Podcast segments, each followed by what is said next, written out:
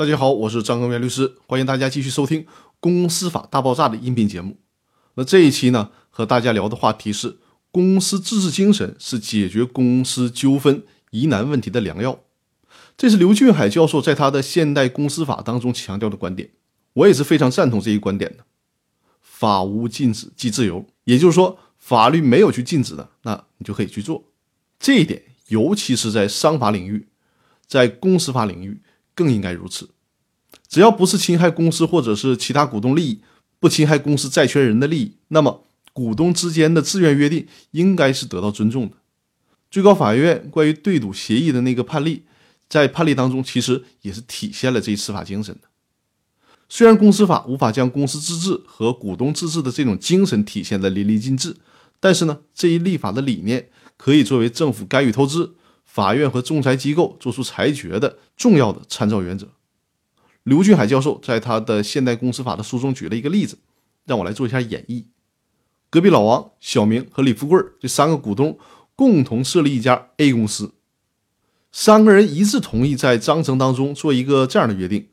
这个约定就是，如果三方股东中有人窃取了公司的商业秘密或者是商业机会，图谋私利，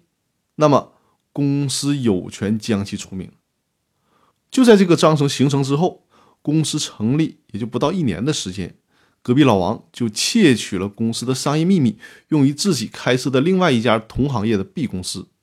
于是呢，A 公司立即根据章程的条款将隔壁老王除名。这隔壁老王当然不服了，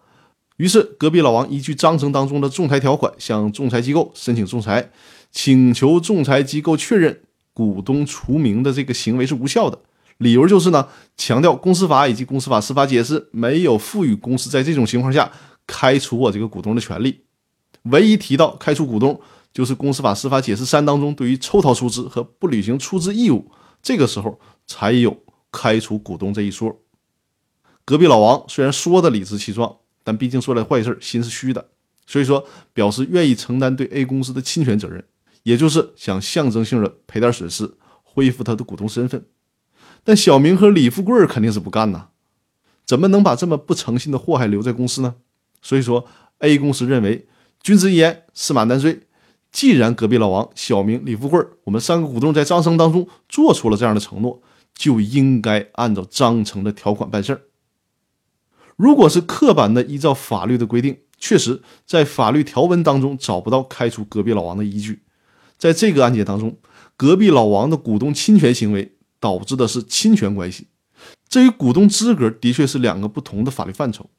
也就是说，从现有的法律规定上看，没有因为股东侵权就需要开除股东的这样的规定，侵权了赔就是了。法律没有要求剥夺侵权者的股东资格，可谓是桥归桥，路归路。但是呢，根据契约自由以及公司自治的精神。既然你隔壁老王和小明还有李富贵三个股东在章程当中特别的约定了，将股东资格与侵权行为捆绑在一起，这种约定它也并不违反法律和行政法规当中的强制性的规定，也不违反公序良俗与诚实信用的原则，甚至他还在捍卫诚实信用的原则。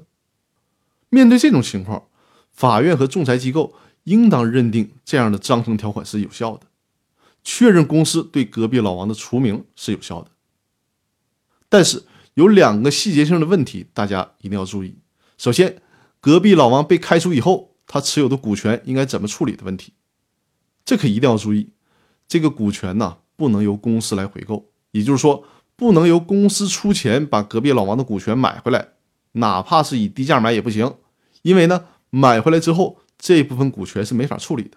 如果注销的话，那就得是。走公司减资的程序，这个程序是非常的严格和复杂的。那如果不走减资程序呢，就损害了公司债权人的利益，而且公司给隔壁老王钱，这又成了帮助隔壁老王抽逃出资了，所以说这是行不通的。